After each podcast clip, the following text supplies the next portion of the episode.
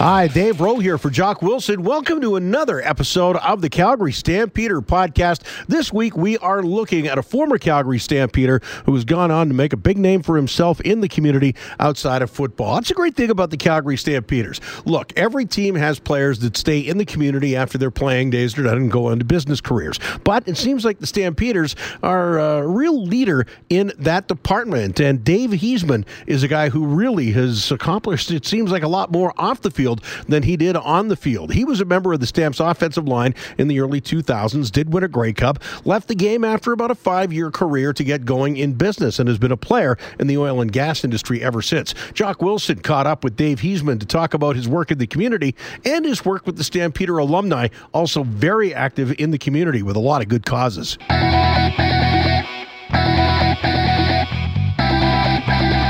Mr. Dave Heasman, how are you today? I'm doing well, Jock. How are you? I am excellent. Thank you very much. Thanks so much for joining us on the uh, the Calgary Stampeder podcast. A number of things I want to talk about. First of all, uh, take you back to your to your career in the Canadian Football League. You started with Edmonton, but you ended up joining the Stamps as a free agent. Uh, take us through the story. How, how did you become a Calgary Stampeder? Well, you know, in the 1990, I'm trying to remember if it was so in the 96 draft, um, the Eskimos took me and I was playing college football down at Northern Arizona University, and I, to be honest, I didn't even know it was my draft year. you know, when you're when you're playing in the states, you're so focused on, I guess, the NFL and the opportunities that might come that way. And um, that was my junior year. I was certainly talking to some scouts, and we roll into spring football. And at the end of uh, spring football, they they huddle everyone up and bring us in, and just basically said want to congratulate Dave Heasman, who's just been drafted by the Edmonton Eskimos, and that's you know, so a total surprise to me. And uh, of course, originally I thought to myself, "Oh man, the Eskimos! I'm from Calgary. This is terrible." but um, you know, quickly, quickly after those thoughts probably went through my head, I talked to our offensive line coach, and he just said, "Listen, you get an opportunity to play professional football after college. Doesn't matter where it is um, whoever's whoever's giving you a paycheck is going to be your favorite team. So kind of get get over it pretty quick, and uh, certainly did. But that's that's how I ended up in Edmonton. Okay. And uh, you know what? We had a we actually had a a really good group of young guys in Edmonton. We we certainly struggled the two years that I was there. The the first year was the Kay Stephenson. It wasn't even an era; it was a year, but it was when Kay Stephenson had come back. You know, he had coached the Sacramento the gold miners back then, I think. So Kay Stephenson was the head coach, and he brought up his his staff from the states, and we kind of went at it like it was old old time Arkansas football. And I think we had more guys on the IR the first year than we uh, we had on the roster. So we beat ourselves up pretty good and trying to get used to I think that longer schedule and different style of game. Uh, that staff certainly did struggle with it, but um, that that lasted a season, and then they brought in Don Matthews, and that was just a complete culture shock. You know, we went from you know hard two a days, hitting like crazy, full pads all the time, that old school mentality to no pads, walk through, everything at a quick pace.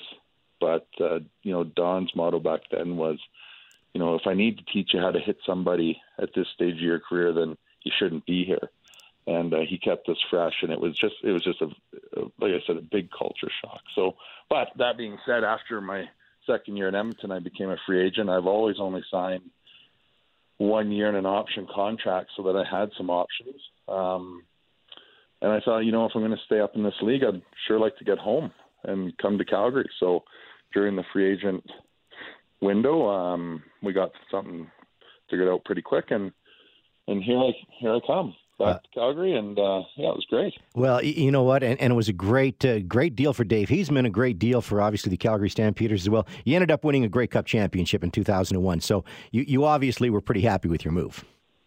Oh yeah, absolutely. It was, um, you know what, to be home. I I had actually left home when I was 15 years old to go to Notre Dame out in Wilcox, Saskatchewan, to uh, become a hockey player of all things and ended up leaving there with a football scholarship.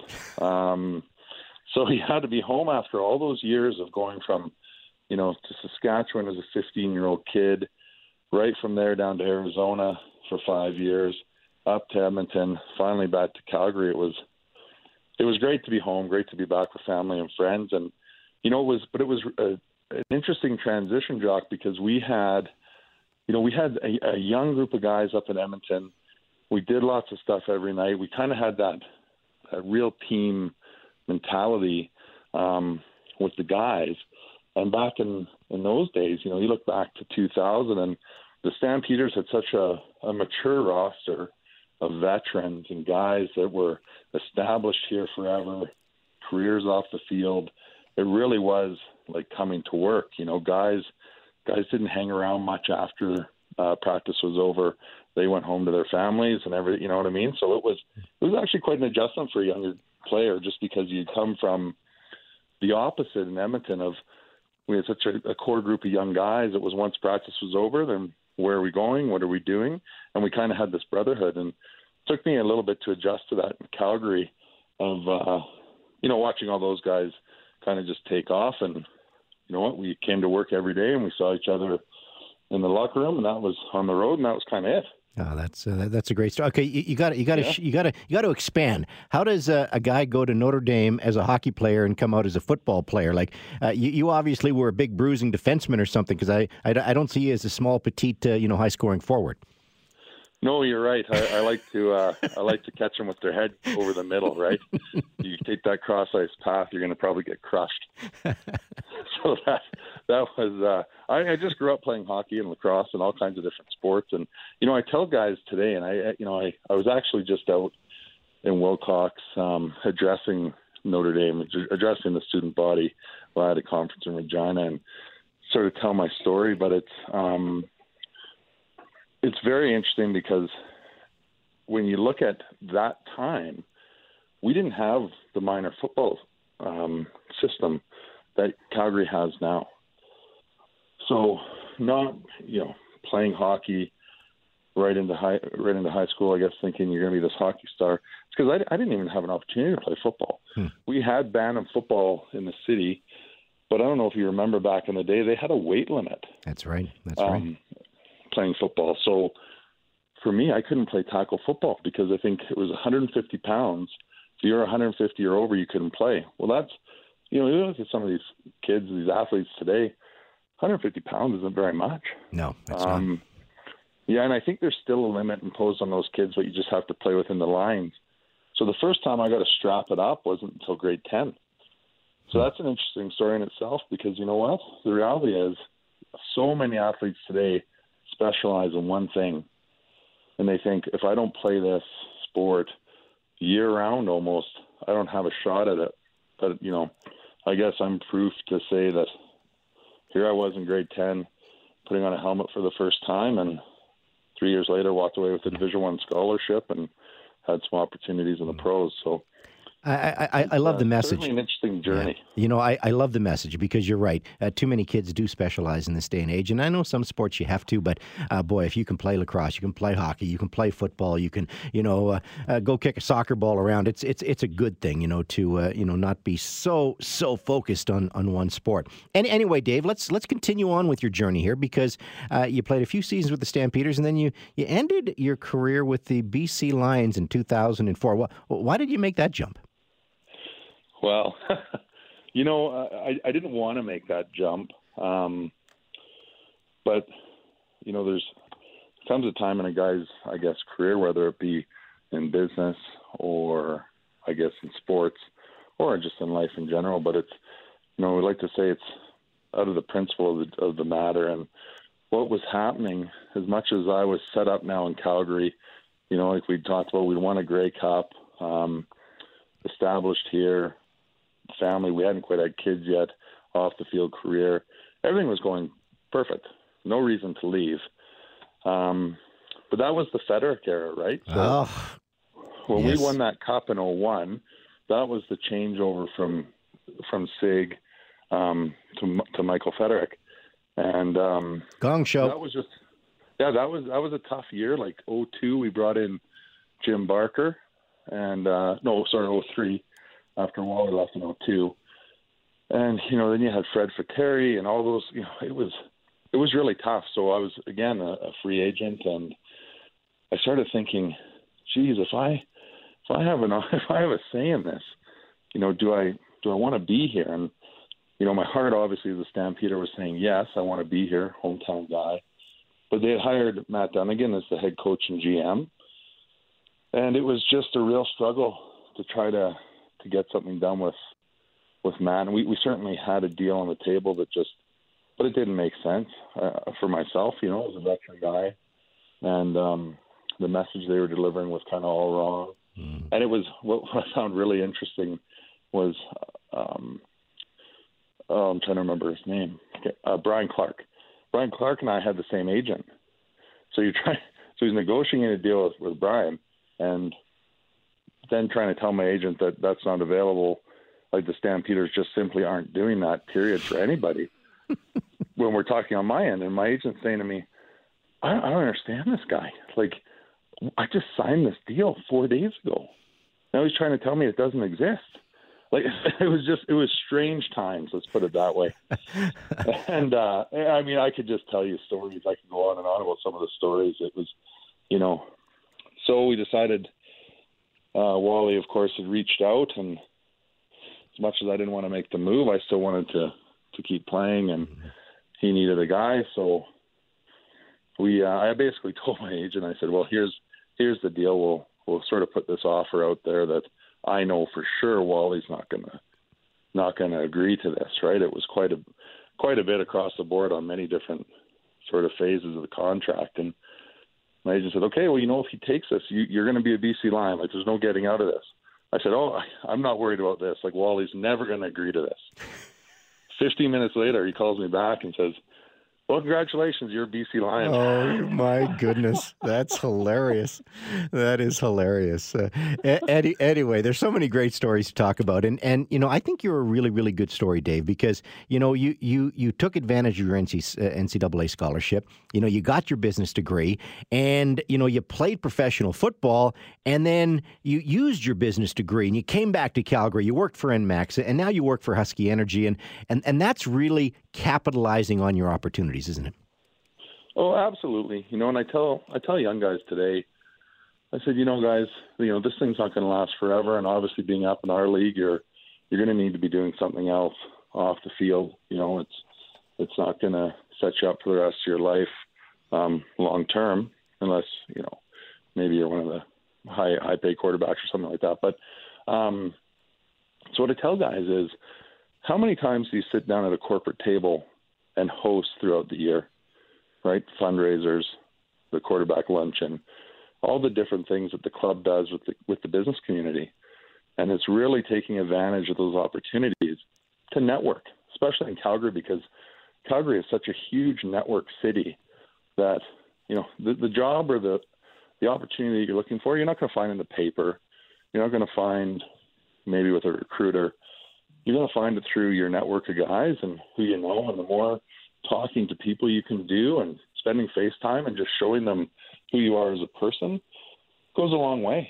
And um, that's really how I got started, to be honest. Mm-hmm. You know, the Enmax connections came through a corporate event that we were doing, and the rest is sort of history. So, right. lots of opportunities for these guys, um, as long as they don't get pigeonholed into that sort of thought of I don't need to do anything else because I think if you want to make a, a career of it and you want to stay in Calgary and you want to be in the community, then then reach out. You know, build a career so when you transition, you're already transitioned. It, You're not it, transitioning at 33, 35 years old. It's so true. And and you know what? You know, I that's why I really really respect Canadian Football League players because there are so many givers and, and, and they want to give back and they want to get involved in the community. And and, and you obviously did that in your career and you, and you set yourself up here in Calgary, Dave. And you know, and, and, and that transitions us now to our conversation with the Calgary Stampeder alumni. You know, you've been involved with the alumni for a long time and now you've taken over as the president. Uh, how how important is that for you to give back? Well, you know, being a Calgary guy, especially, I've I've always said being able to give back to the community is is one of the biggest things that we need to do as as athletes, especially being in our hometown. And um, you know, being connected to the alumni and the football club, you know, this is this is a part of our of our of our life, right? I mean, so uh, I, it's it's huge to me. I, I like being in contact with the club still. I like getting to know all the different generations of guys, of players. Um, you know, guys who maybe I played with for a year, and we were just sort of changing scenes in terms of people are retiring. I'm coming in, and and you know, you get to meet guys across the league, and uh, it's a lot of it's a lot of fun, and it's something that I definitely have a passion for. Um, and that's you know going to the games, taking my kids. We didn't have kids when I played, and I I kind of missed out on that. You know, when you see guys in the locker room with their kids, but you know I got to do it now, and and having that connection so with the club, we, you know, they they've been in the locker room, they've been on the sidelines, they kind of understand. Okay, this was this is a this is a big deal, right? Um, so I I think it's great. I I really enjoy it, and I I love that my family is now kind of as connected to it as I am. I, I, think it's fantastic. Now, the Alumni Association, I believe it was founded in uh, 1975. Uh, you have more than 250 members. You know, like 150 of these guys still live in Calgary.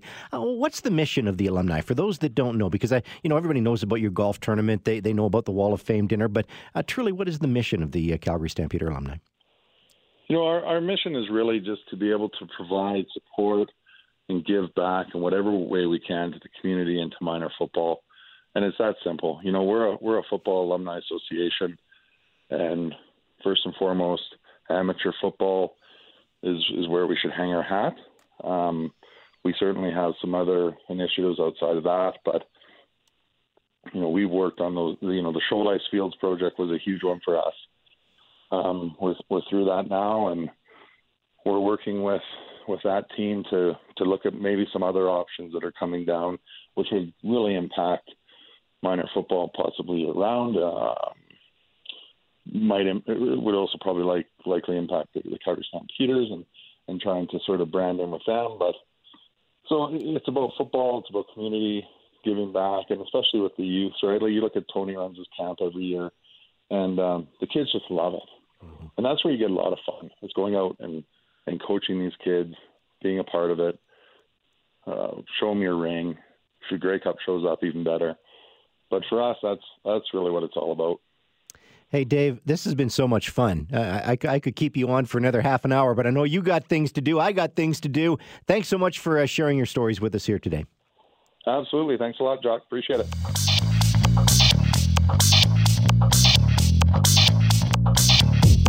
That's all our time this week. Check us out next Thursday as we drop another brand new Calgary Stampeder podcast. Find it at all your favorite podcast locations Apple Podcast, Google Play, and tune in. Download it from the website as well.